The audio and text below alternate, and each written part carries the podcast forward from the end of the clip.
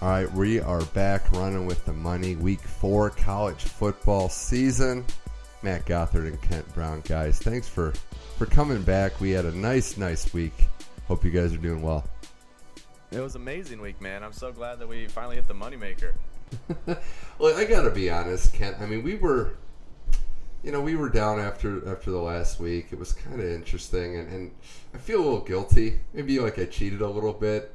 No, not really. I mean, I'm just glad we won. But Alabama, that is just um, wow. That was the easiest win we've had all year, and I got to give you credit because you pointed us in the right direction. Yeah, as soon as I saw that line, I figured, okay, here's a little Christmas present to those who listen to the show, Christmas present to those who I text, and more importantly, Christmas present to myself, just making sure you get on that line. And I said, plain and simple, this line looks at least 10 points off. As it turns out, it was about 30 points off.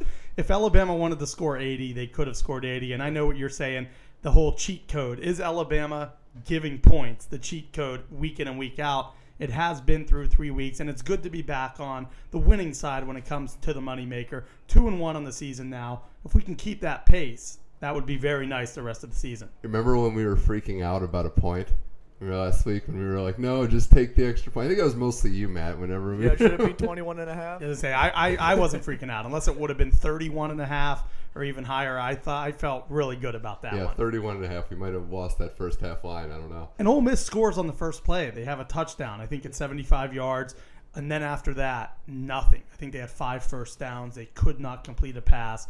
And Alabama nearly put up 50 at the half. So it was a fun one. It's good to have one of those every once in a while. And it's good that we told everybody who listens pick this, make some money. And if you didn't, I don't feel bad for you because we gave you that advice. You got to listen. We don't. We don't. And I think this was the last week that we kind of took advantage of the Alabama just not catching up to the Lions. I think now the rest of the year they're going to be overwhelming favorites. They still will probably cover a lot of their games, but this was the last week of just how dominant it is Alabama, and uh, I think we kind of took advantage of a market that wasn't exactly correct. But we're going to get to the moneymaker at the end of the show.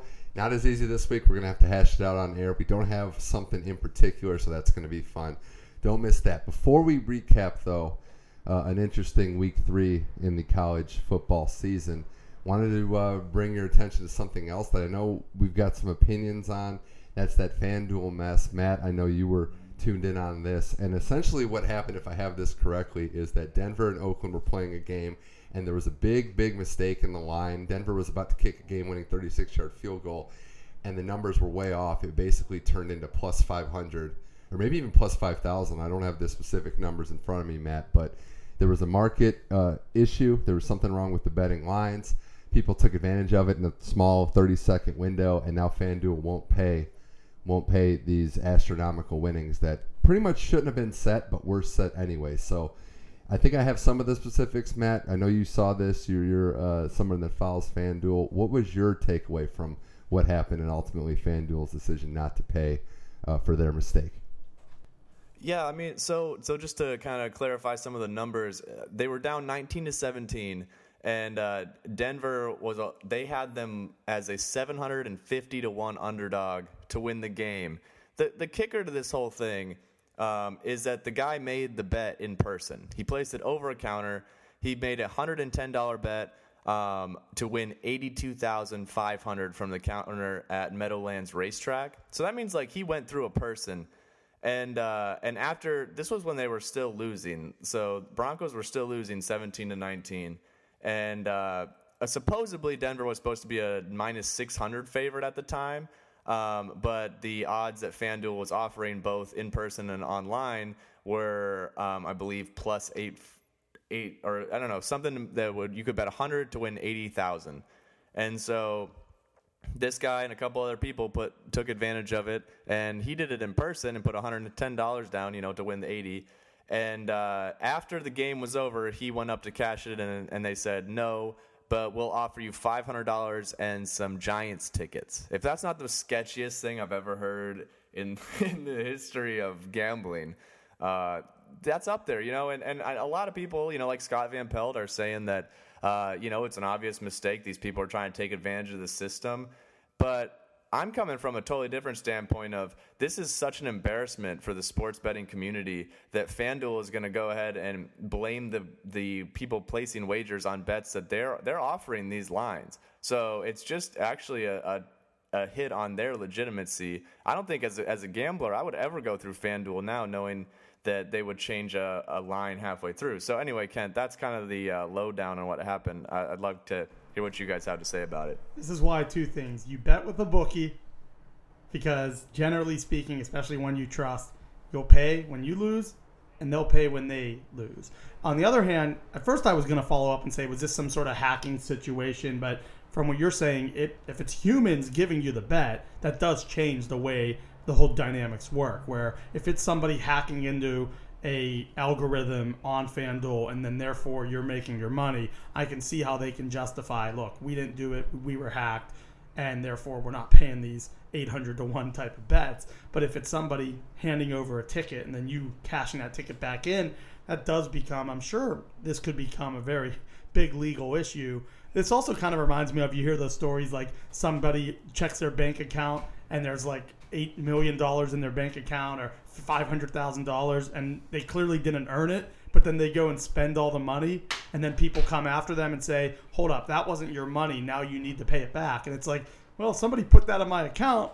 It kind of is. I don't know how it gets there, but it's the same premise. If somebody screwed up and you took advantage of it, and you weren't the one hacking the system or cheating it, that falls on them. It shouldn't fall on you as a consumer. So it's a weird situation for sure. But I have to think unless they can prove that that person that gave the ticket over was incompetent or was cheating or something like that, I don't see how the consumer here doesn't have a good argument. Right. I have just a couple brief things to say, Matt. I, I get where you're coming from, and I get where where it is. It was a mistake, and it does make the sports betting community look bad, regardless of whether or not that line, which was utterly ridiculous that it even got to that point. But it got to that point, and people were able to take advantage of it. But this is something to point out. Sports gambling, we talk about it. We all love it. It's it's making a making a rise. It, it's not totally illegal anymore, but it's not federal. So what that means is essentially that each book, each state has different rights and different terms, and it, in my mind, would be easy, as sleazy as it would be, for them to say no, we don't have to pay you. This was clearly a mistake. So I understand that it sucks and that it someone took advantage, like taking advantage of a, of a stock market, so to speak, when it does something crazy. But I, I just I, I think this is going to result in a way where they're not going to have to pay out, and it sucks. It's unfortunate, but I just think that they don't. I'm I'm going to have a tough time believing that they have to pay. That they're going to eventually give away the money that the guy claimed he won. Unfortunately, Matt, I think that's where we're going to go. Yeah, I just hope that they can figure out a way to make this, you know, seem like a legitimate fix because if if the books in the United States are not ready to take bets, then what is the reason to go through the United States still? It's kind of like mm-hmm. you know everybody's probably set up in their own system anyway who is going to put down big money. So why would I put my big money in in a system that is not ready? So I, I guess that's my main point. But um, but yeah, I, I hear what you guys are saying, and I'm sure they won't end up paying. But it's just a frustrating start to what seemed to be a, such a happy beginning. But uh, let's let's get on to some happier stuff. Let's let's definitely do that. Uh, it was an interesting week three in college football. Want to talk about some good and some bad.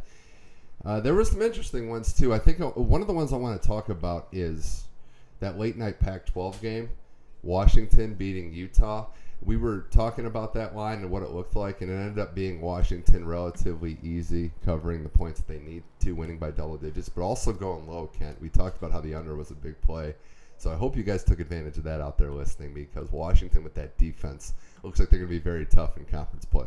Washington's also one of those type of teams, and this is good to know as a bettor that they don't need to score 40 points to justify a win. Some teams are always trying to add two or three extra touchdowns, which is great as long as you know it. Then you look at the overs. But for Washington, there's going to be a lot of games potentially where they limit a team to 10 points or 13 or 7 and maybe they only score 23 or 27. And so if their over unders kind of hover around the 40s or 50s, and you're seeing that with the Arizona State game this week, that over unders at 50 and a half. Both teams have played pretty good defense this year, that's probably not a bad under bet. Another late night Pac 12 game. The other thing that was weird was the Washington, I should say the Arizona State game.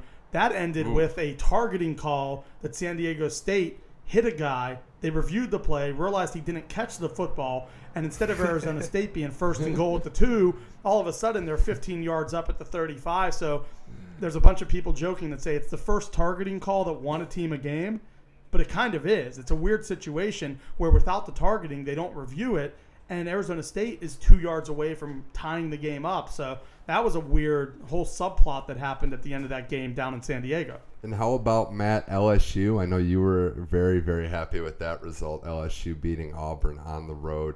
And another under bet that hits. And barely Yeah, hits, what- might I add, because there was a two point conversion play that took place where, just to set it out, we most of us got it around the 44, 45 mark.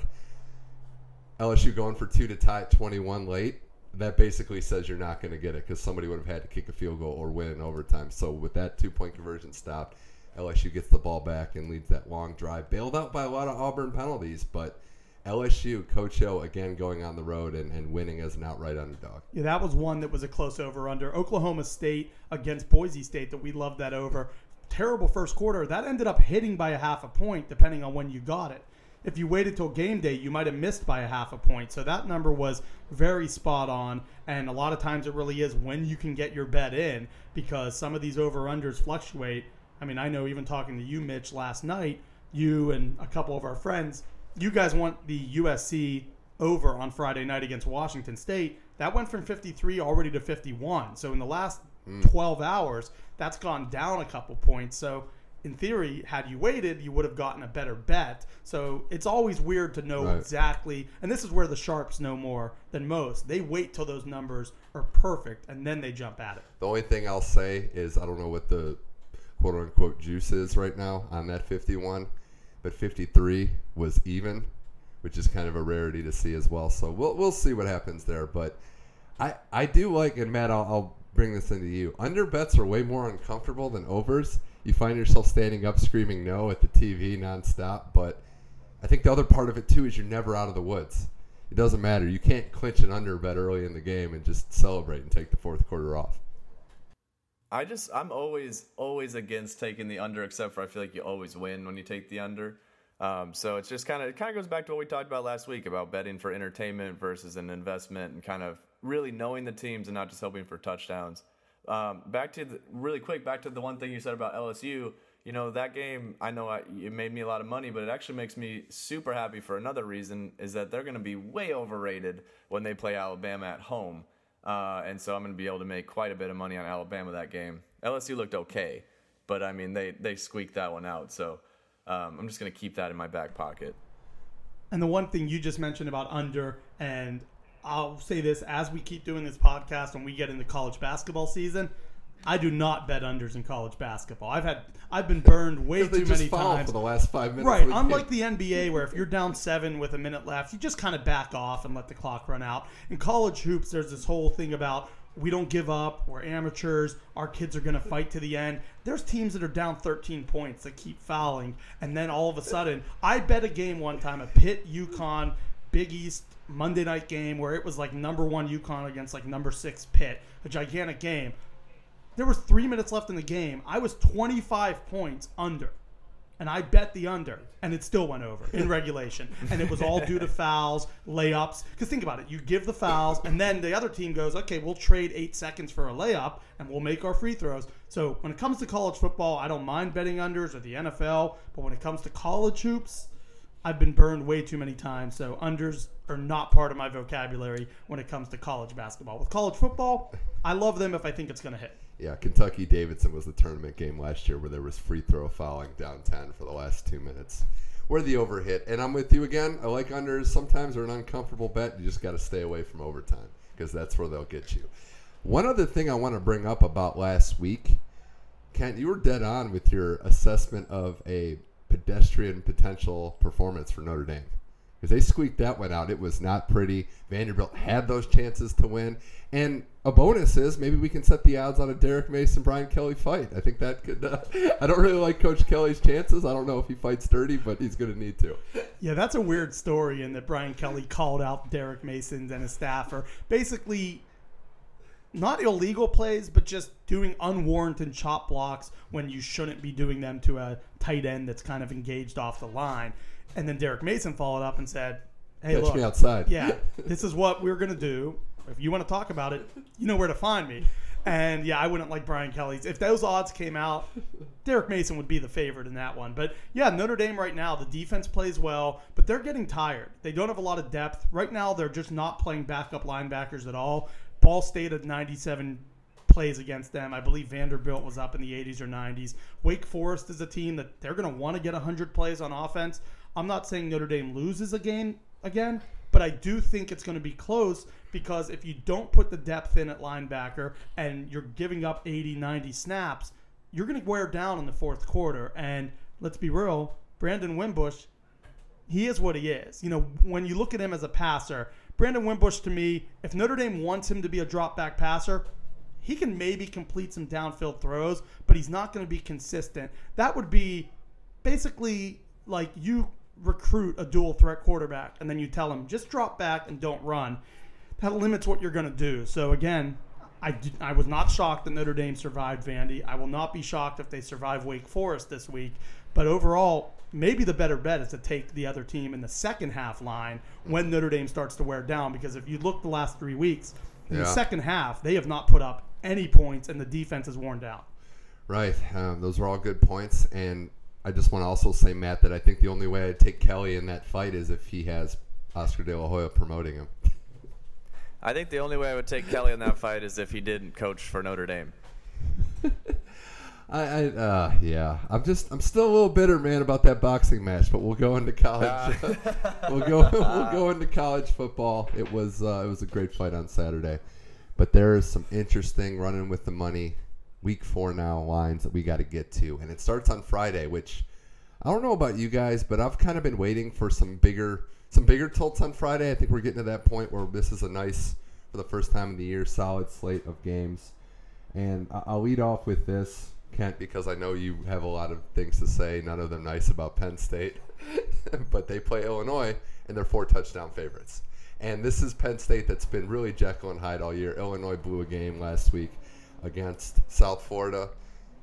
Do they bounce back and, and cover this, or does Penn State just come to town and just take care of business? Four touchdowns is a lot, even for McSorley and Franklin. The one thing that would make me feel like maybe Penn State doesn't cover is the fact that they have Ohio State next week. If they're up 37 to 10 with 12 minutes left, I don't think they're going to be looking at let's cover the line. So overall, I can see them resting some guys in the fourth quarter if it's a gigantic lead, and maybe Illinois covers that way.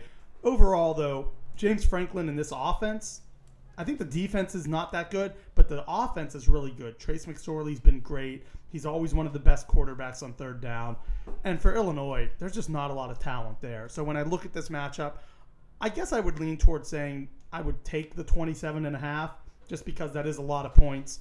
But Penn State's probably scoring at least 40, if not 45. So does Illinois match and get in the 20s? Maybe they do, but overall, for Penn State, the bigger question is if they're up late, they're going to start resting guys because you need them healthy for Ohio State next week. I don't think James Franklin's going to be that worried if they only win by 20. Yeah, and I'm and I'm impressed that you didn't take any swipes at Penn State there. That was good. No, not at all. They're they're the most honorable institution That's good. is. That's good. All right. Uh, FAU plays another game that night against Central Florida, aforementioned Central Florida team that we were kind of discussing before we started. But Matt, this over under is what people are talking about. It's jumped seven points since it originally opened, 69 to 76 and a half. And as people that profited off of FAU in the past, it's a little scary for me. I, I, I'm- haven't been drinking the Lane Kool Aid as much as I would have hoped right now. It's tasting a little like bleach. Well, dude, they're playing the national champions, so this is going to be a high a high profile game, you know. but uh, I, I I feel like I'd probably take the under on that. I feel like everybody's probably saying, you know, you see this game, you think, oh, defense is not going to be there. Probably the overhit. It's Friday night, but I, I could see the. I don't know. I got a feeling for the under. That's and I have no real reason why. I don't really watch Florida Atlantic, to be honest. I just don't like it jumping seven points like this. I think that's kind of scary, and, and we're assuming that if it's going to be a high scoring game, that both teams are going to show up. That's a lot of points, and I just I feel a little worried. But Kent, the game that that's got us all going is USC Washington State. I'm going. I'm going to be there. I'm going to see firsthand my, my dreams go into smithereens. So, looking forward to that game. I'll say this part. I think college football, there's some great teams, there's some bad teams. There's a lot of teams that are in the middle that are mediocre to slightly above average. And I think you get a lot of teams that have to bounce back and save their season. USC has looked putrid. Texas pushed them around in the second half of that game. But I got to think if there's any salvation in their season, it's going to have to come this week against an untested Washington State team who we have no data of because they haven't really played anybody. I like SC to cover here, three and a half points. It dropped from about four and a half when it opened. I just think SC, that over at 53 and a half, which we talked about, I think SC has to and will show up on Friday. If they don't, they're in some real trouble because mm-hmm. if you look at this game, it needs to be a win. They're generally really good at home. I think Clay Helton's won, I believe, 19 straight at home as a head coach, or USC as a program at least. And Washington State, you mentioned, they're untested. They're a team that, okay, they normally compete well against good Pac 12 teams, but against teams that need the win, they generally lose. Every time they've played Washington in the Apple Cup over the last few years, when they've needed to win that game, they lose. And for USC, this is desperate times. If they lose, they're one and three. They still have a bunch of tough teams on the schedule, it might be hard to get back to six or seven wins. If you bounce back here, you're two and three, you win your first conference game. I think not that it's as you said, it's salvation. It's certainly trying to build some forgiveness, saying, look, we lost to Texas, you know, we lost week two, but we're a better team than what we've looked like. And for USC, I think overall, losing to Stanford, okay, that's forgivable. That's a game against the other division. But in your now you're playing Washington State. You can't keep losing these cross division games. The Pac-12 South is wide open. It sucks. There's really no good. Colorado might be the best team as of now, and they're not that good. So for USC, the talent is still there. I'm with you. I think they cover. I expect them to win this game, not by 20. I think they'll win by like 10, maybe 8 to 10 points, and that will be good enough to cover and get the win. Do you think Matt SC bounce back?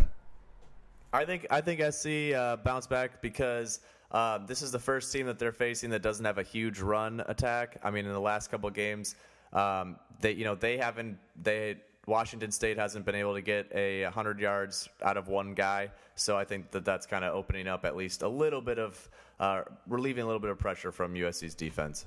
We'll see. That's going to be exciting. Friday night at the Coliseum. All right. I got to talk to you, Matt, about this game because one of us is more confident than the other, and I'm a little surprised. Michigan State on the road, night game, Indiana. The line's gone up to about five. I like Sparty yeah. in this game, and and and I know you're gonna say it's the history of, of playing bad in Indiana, but I don't really respect history like most people, so I'm gonna go with Michigan State here. Again, like USC, they need this game. They've already lost one that you thought they should have won, and if they lose this game, they are in for a long Big Ten conference slate. Yes, if we lose this game, the season is going to suck. If we win this game, it's fine. We can kind of bounce back. Honestly, the playoffs aren't out of it if they can if they can just get back on track. But I mean, you said it's it's a night game at Indiana, and we're favorites. I mean, all three of those things sound not fun to me. Um, but uh, I uh, you know what? I hope they cover by seven. If I had to guess, I think they cover by seven. But just Indiana's given us some fits over the past few years, uh, winning by some game-winning field goals. So we'll see what happens. But if uh, Sparty wants to make any kind of push at the end, they need to win this one.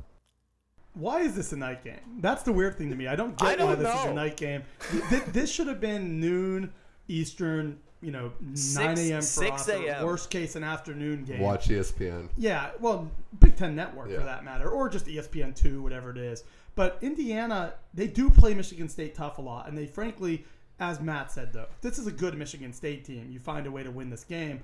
I don't know if they cover. I would lean towards saying they do. I do like Lewerke a lot. I think that they have one of the best sets of receivers in the Big Ten, but their defense does have some questions. They played well against Arizona State, but I'm interested to see how they do against a Big Ten team that's familiar with them. This is a team they play every year, and generally they have some success against Michigan State over the years in terms of close games, in terms of competition. But I would lean towards saying Sparty covers and they get the win. But I just, again, I don't know why it's at night. It's just an odd one for me that Indiana is hosting Michigan State at night when it's not like a top five Michigan State or an Indiana team that's maybe four and two. I mean, they are undefeated right now, but I really don't think that they get this win. I, I expect Sparty to roll and start to move themselves back up in the top 25. Is it Indiana's homecoming? Do you know? I wonder if it's the. I don't. I mean, I That don't might know, be but- yeah.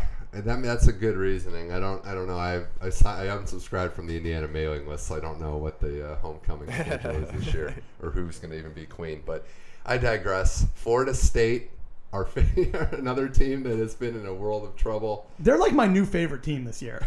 I get more enjoyment It's out the of them than backpack. I get so much more enjoyment out of them than Notre Dame or Miami at this point. Notre Dame stresses me out. Miami still disappointed in week one. Florida State has just given me three and a half hours of solid entertainment for the last three weeks. I know they beat Samford, but that was a lot of fun to watch them nearly lose that game. So I'm like all in. Any Florida State game this year to me is like one of the most entertaining three and a half hours I'll get. So they're minus ten against not the monsters of the Midway, but one of the one of the pedestrian MAC teams, Northern Illinois, who a lot of people think I don't want to say can outright win this game, but ten points can Florida State cover ten against anybody? That theory is put to the test this week. Any chance that Northern Illinois makes this game a little more interesting than predicted? Yeah, probably. They have a really good defense. They have Sutton Smith, who's an outside linebacker, D end, who might go in day one, if not certainly day two of the NFL draft next year.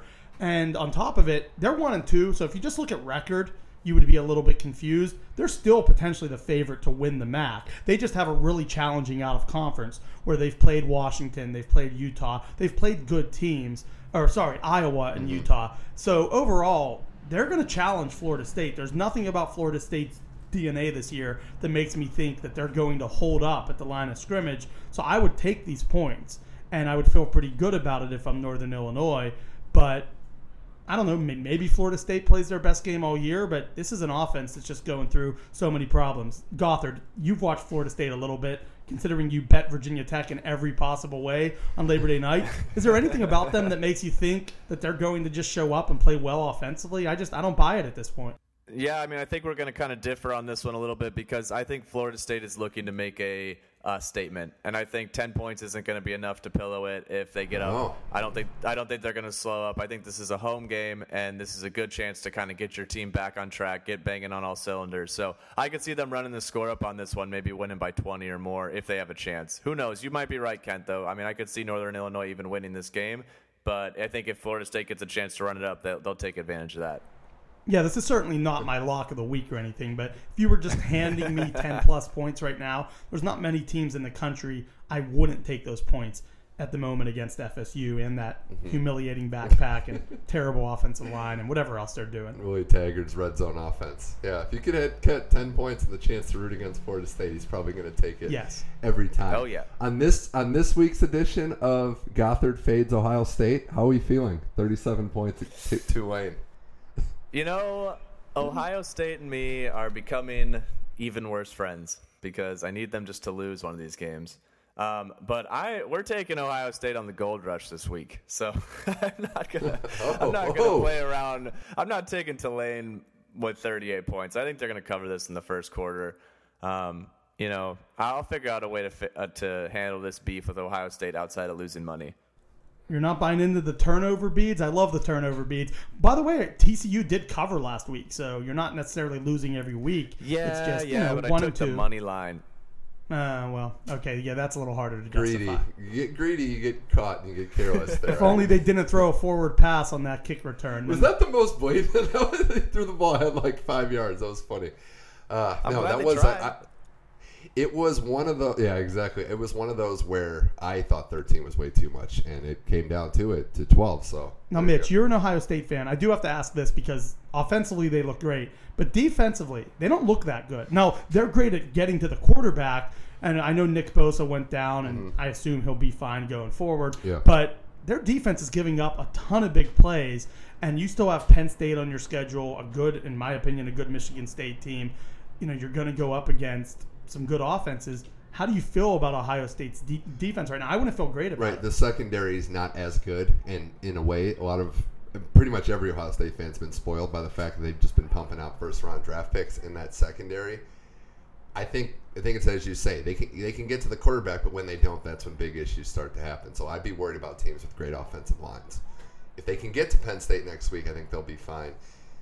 The plus side being they don't have Barkley this year, so it's not like they can just get gashed left and right by that all-world running back. So yeah, I'm a little I'm a little concerned, but they haven't really been full-on tested yet, so we have to kind of see when they play the Penn States what that looks like. TCU full on tested them. I think if not for defensive touchdowns, I mean, Yeah. the defense stepped up and made some touchdowns, but they put up a bunch of points. Uh, you know, generally speaking, I, I would say that that was a test. Now, if you mention O lines, Penn State's O line is okay. Mm-hmm. Michigan State's has gone through some issues, and Michigan's is bad. So they might have that advantage there. It's going to be a fun Big Ten slate. Here on Running with the Money, we're going to move along on some other games that we like and dislike. Clemson plays Georgia Tech this week, Matt, and we talked about over unders. I know it's 17 points. We've been burned on the moneymaker by Clemson before. I'm kind of feeling this uh, this under 51. It's kind of just it's a little tasty to me because I don't know how Georgia Tech's going to be able to have success offensively against Clemson. They don't have a quarterback as dynamic as Texas A&M's, and I kind of like the under in this game. Yeah, I agree. I could see this even just being like 35 to to 10, you know, or, or something like that. Like I, I totally agree with you on the under on that. Um, I'm not touching Clemson minus 16 and a half on the road, but I don't know if Georgia Tech has enough to actually score. I said that about Kentucky a couple weeks ago and they lit up Florida, so uh, who knows?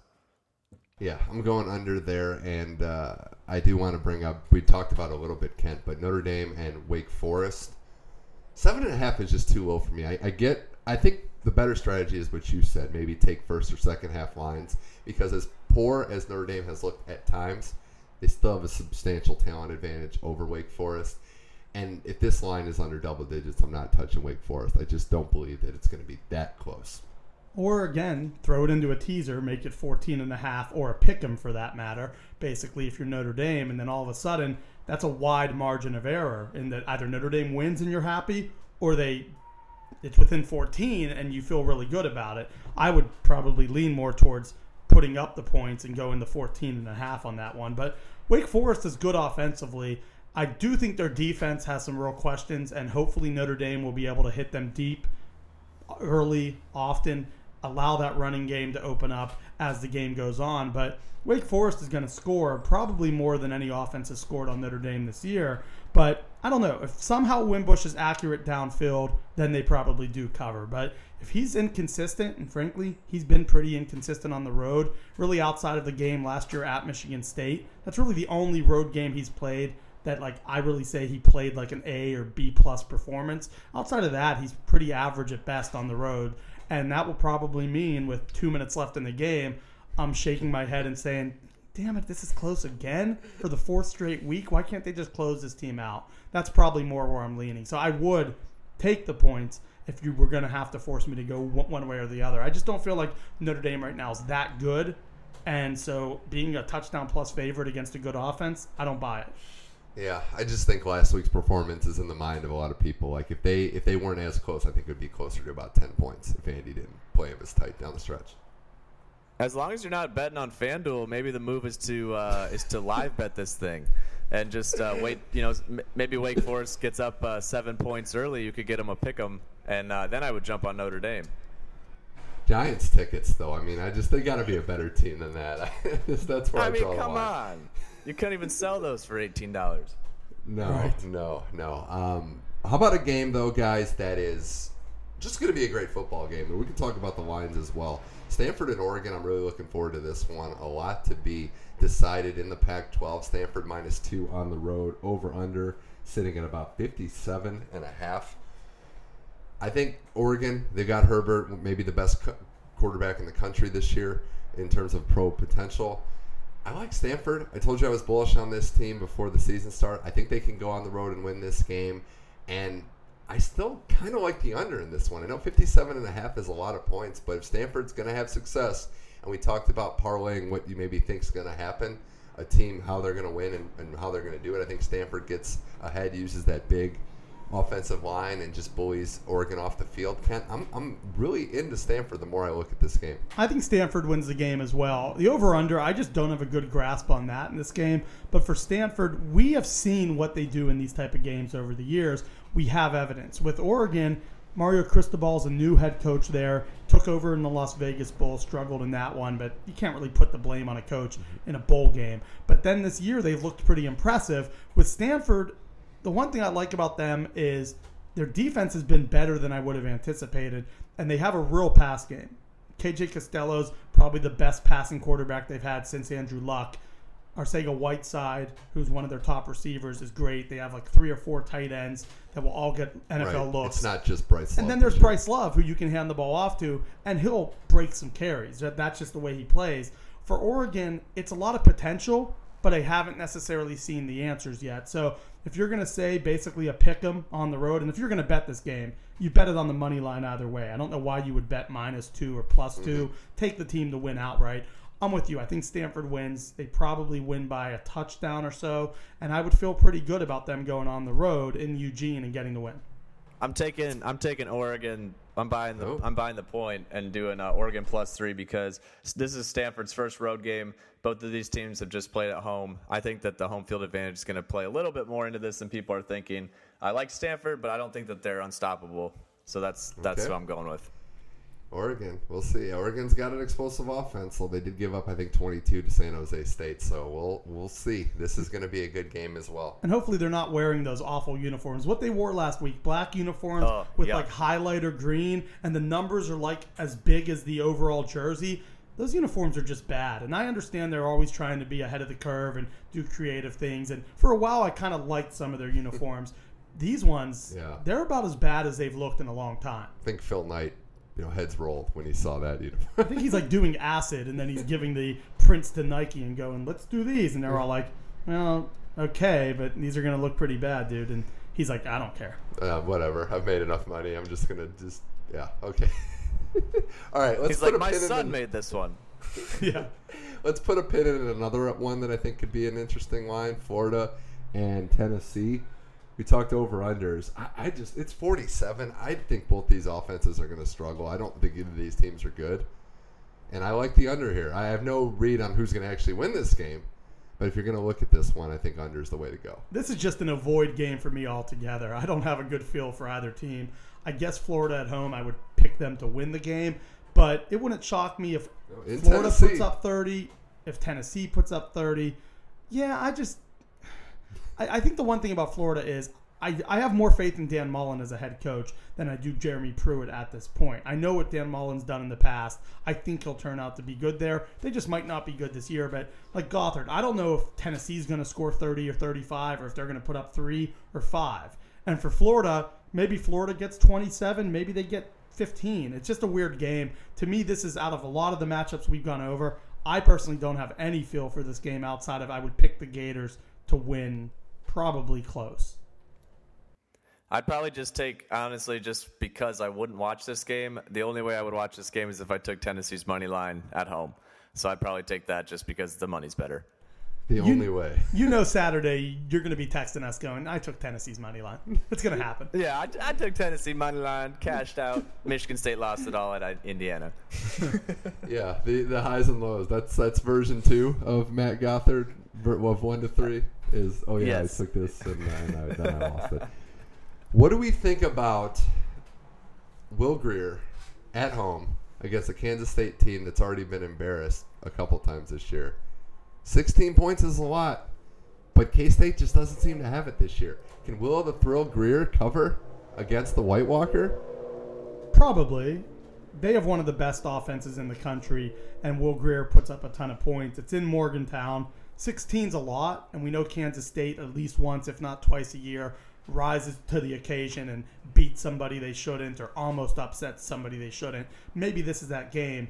But if West Virginia goes out and takes care of business, I like their chances. The other bet I kind of really like in this one is the first half line because if you look at it, maybe K State rallies in the second half and it's somewhat close. But this is a 16 point line, so you're going to probably get eight or eight and a half for the first half line. I can see West Virginia being up 21 7 or 24 to 10, and then maybe it closes in and they don't cover the real line. But in the first half, I expect, especially after what turned out to be a bye week, they canceled the NC State game. They're hungry. Like they want to get out there. They want to play. Holgorsen's probably been like in some cavern the last nine or ten days, just like you know, just like dying to get out and be like, okay, we, we want to put 30 points on the board in the first half, and if they do it, they're going to cover. So I'll go WVU first half line in this game. Yeah, he really does look like um, kind of like uh, Roy Munson a little bit from Kingpin. A lot. it's uh, but oddly enough, the hair full over is like Big Ern McCracken, so he's like a hybrid of those two characters. Yeah, great point. They didn't play last week. They're hungry. They're healthy. And K State's, I don't think, can be able to match them. So this is really, if, if they're clicking on all cylinders offensively, they're going to cover this game. I think that's where we're at there. First half line is a good pick as well. Is it time, Matt, to relegate? Is it time to relegate Arkansas? 30 point underdogs against Auburn, and really just they got destroyed by North Texas last week. I think they're one of the worst, if not maybe even the worst, Power Five team. 30 points is a lot against a pissed off Auburn team, but Arkansas is terrible. So I would probably not bet this game, but if I had to pick, I'd take an Auburn. Yeah, I'm taking Auburn too. I think, kind of just like I said earlier, I think Auburn is looking to take a little bit of anger out, and I think what better way to do it than against the Razorbacks? So, uh, I mean, I, I feel like this could be one of those games where they end up kicking a field goal at the end of the game just to score a point, and it's 30 to three or something. But um, I'm, I would take Auburn. Yeah, I think it's just at a point now where Auburn is the Auburn is going to come out. They blew that game down the stretch. Had a chance to win. This is their statement game. This is also where Malzahn almost went to coach, so I think he's going to enjoy putting it on Arkansas as much. You know, real quick fact, actually, now that I'm seeing on ESPN, I just was looking at this game. Eight dollars is how much a ticket costs to go to the game at Auburn. So maybe, hmm. maybe they are going to come out down. You know that that crowd's not going to be going crazy. Two thousand five hundred tickets available. I don't know. That's not a good sign.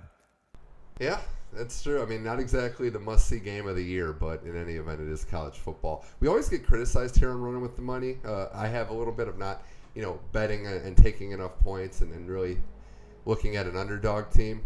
There's one line that I kind of do like the points, and Kent, I like 14 points for Texas Tech against Oklahoma State. I think that is two touchdowns. I think they can keep it relatively close with that offense. I know OK State put it on Boise last week in a very impressive win.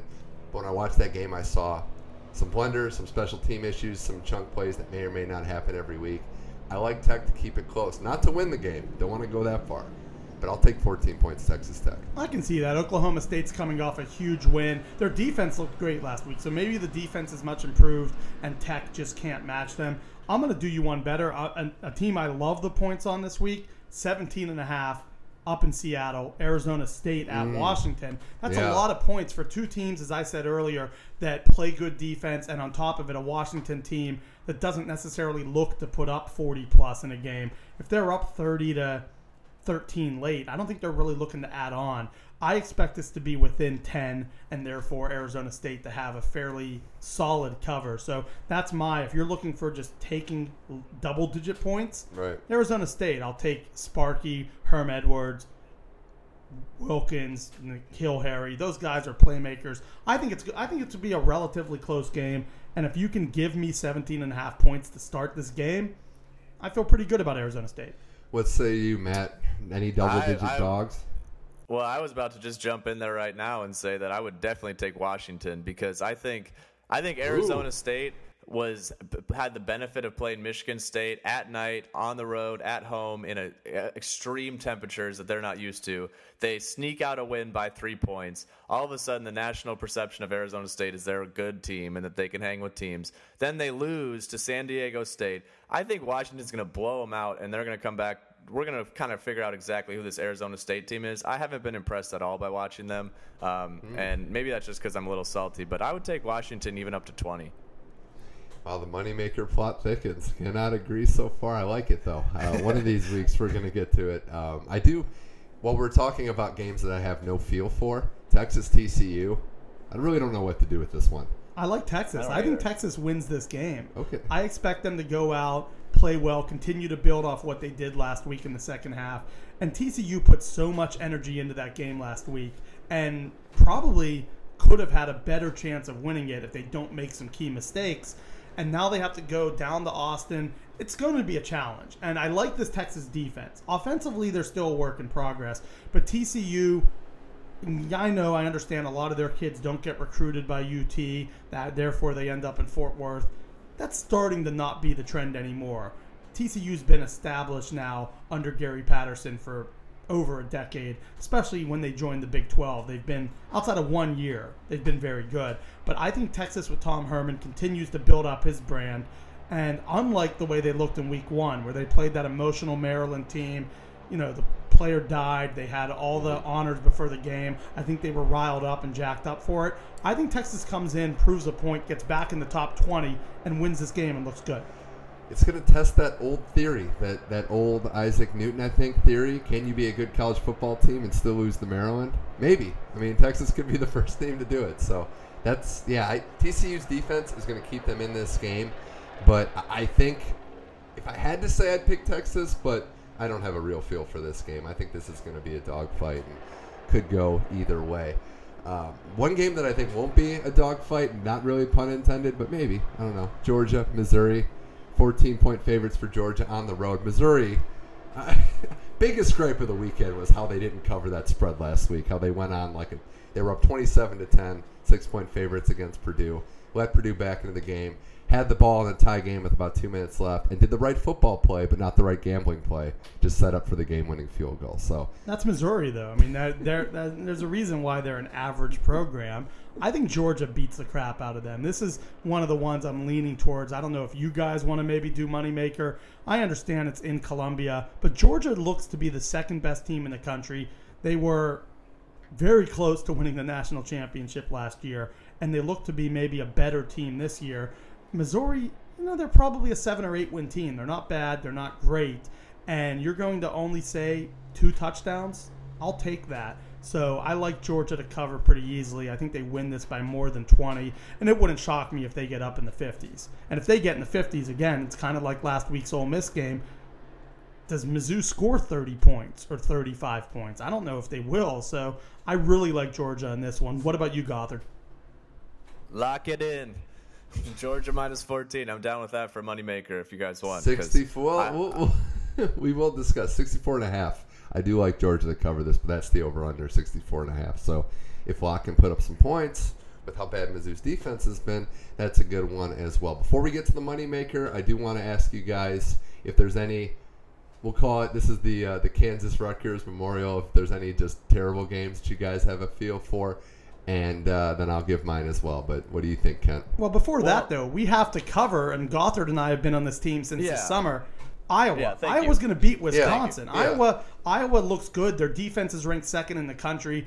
They've. I mean, look what last week Iowa State showed up and put up a bunch of points on Oklahoma. You know who they didn't put points mm-hmm. up on? Mm-hmm. Iowa. Iowa's at home. It's a night game at Kinnick. Wisconsin kind of proved who they were last week, which is not necessarily a fraud, but a team that's so one dimensional mm-hmm. that they can't rally back if they're down late.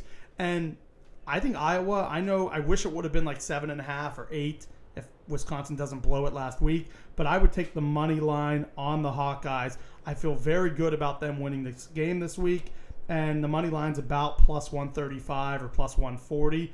But Gothard and I have been on Iowa from the start, and if they win this game, they not only have a good chance to win the Big Ten West, but they have a chance to be in the national conversation. And I know Matt bet them to win the Big Ten West before the year. I picked them to win over seven and a half and loved it. I really think the Hawkeyes can make a statement here. I'm taking the Badgers. Just want to point that out. No yeah. offense, but I think they bounce back and win this game. Go ahead, Matt. Though, tell me why I'm wrong. It's the defense, man. The Iowa's defense is for real. They're able to they're able to keep them in any game, I think, and also at home they're undefeated. That crowd is going to go nuts. That's the pro team of that state. So it's just this is one of the biggest rivalries for them. I think that they're going to show up in force. They just they've beaten all the other rivals, Iowa State, UNI. Obviously, those aren't as good as uh, Wisconsin, but like Ken says, I think that people over overestimate Iowa just because the name. So I, I'd take the money line too. We'll see how this one plays out. We will, we will, and also just want to address the will Alabama cover again this week. I think that so. weekly segment. yes, I mean it's four touchdowns, but yeah, unstoppable. Unstoppable. Yeah, probably like a 47 to 14 sort of game, or maybe 43 to 14. I, I don't think they cover easily this week. It's probably somewhat of a challenge, but they're at home. Texas A&M is not going to be as good as they looked against Clemson. I think Kellen Mond is okay.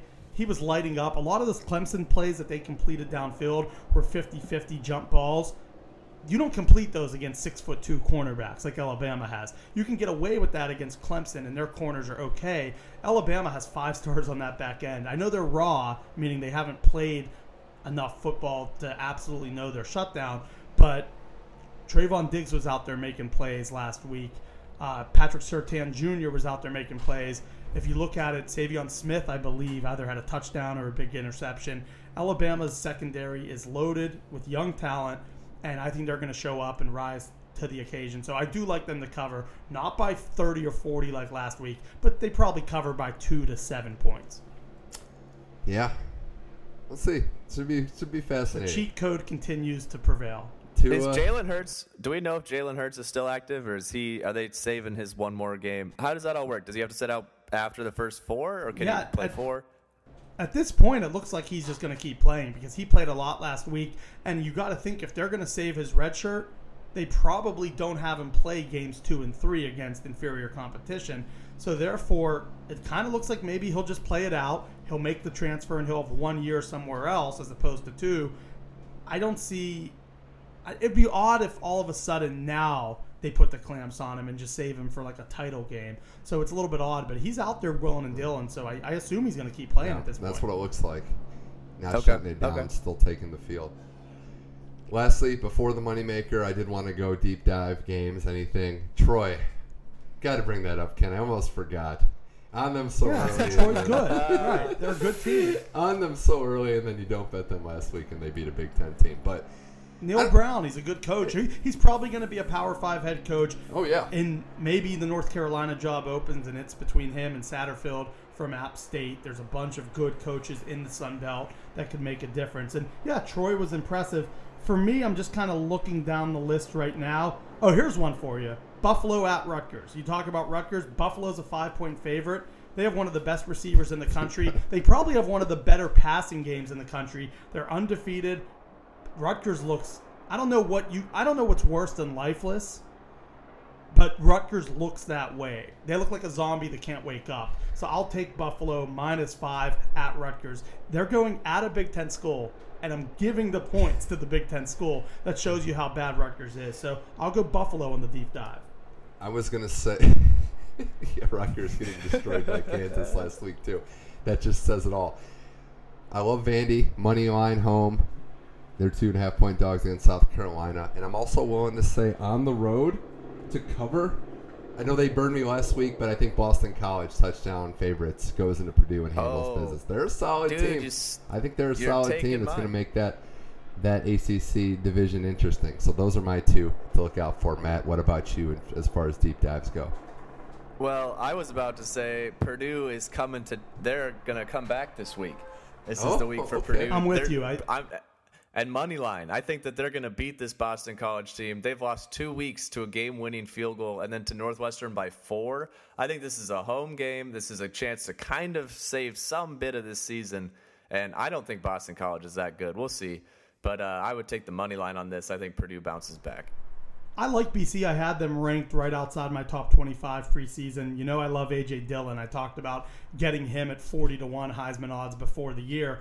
He's one of the best running backs in the country. I think Purdue doesn't win, but I do like them plus the seven. I expect them to stick around. This is a team, as Gothard just said, they've lost three games by combined eight points, I believe. That shows that they're competitive. That shows they're not really an 0 3 caliber team. It was like Notre Dame a few years ago. They went 4 and 8, but seven of those eight losses were by a touchdown or less. Sometimes bad teams lose, but they don't necessarily always get blown out. That's kind of the way I see Purdue. So I expect BC to win, just not to cover on that one. But Alright. I like, I mean, overall, I think BC is a pretty good team, and they're passing the football much better than anticipated right now. They've been one of the more efficient passing teams in the country. All right, it's that time running with the money. Money maker pick. I'll go. It has to be. I mean, Okay. Gothard and I are buying into right. Georgia. Do you? bu- Okay, I buy into Georgia. Okay, I, uh, I I'll- worry about. No, I mean, I'm I'm down to ride with this one. My only concern is that Drew Lock can put up points on this team. And Will Georgia build that 20 plus point lead and then take the starters out? So will Fields be able to play in this game and do well? How many points? Okay, I want to break this down kind of on a math because ultimately, again, this is about investment. This is about numbers. How many points do you think Georgia scores? I think Georgia gets at least 40. Do we agree on that, all of us? Yeah, third. Yeah, I'll, I'll agree with that. At least you So said that- at least 40, right? Yeah. Yes. Yeah, I agree. So that means Mizzou has to score 27 just to cover. At the, at the minimum, they have to mm-hmm. score 27. Are they really scoring 35 against this Georgia defense or, t- or over 30? I highly doubt it. Okay, you talked me in. Take See? my money. Let's go. Let's do it. Take my Let's money. go It's money maker. money Let's anyway go right now. Georgia.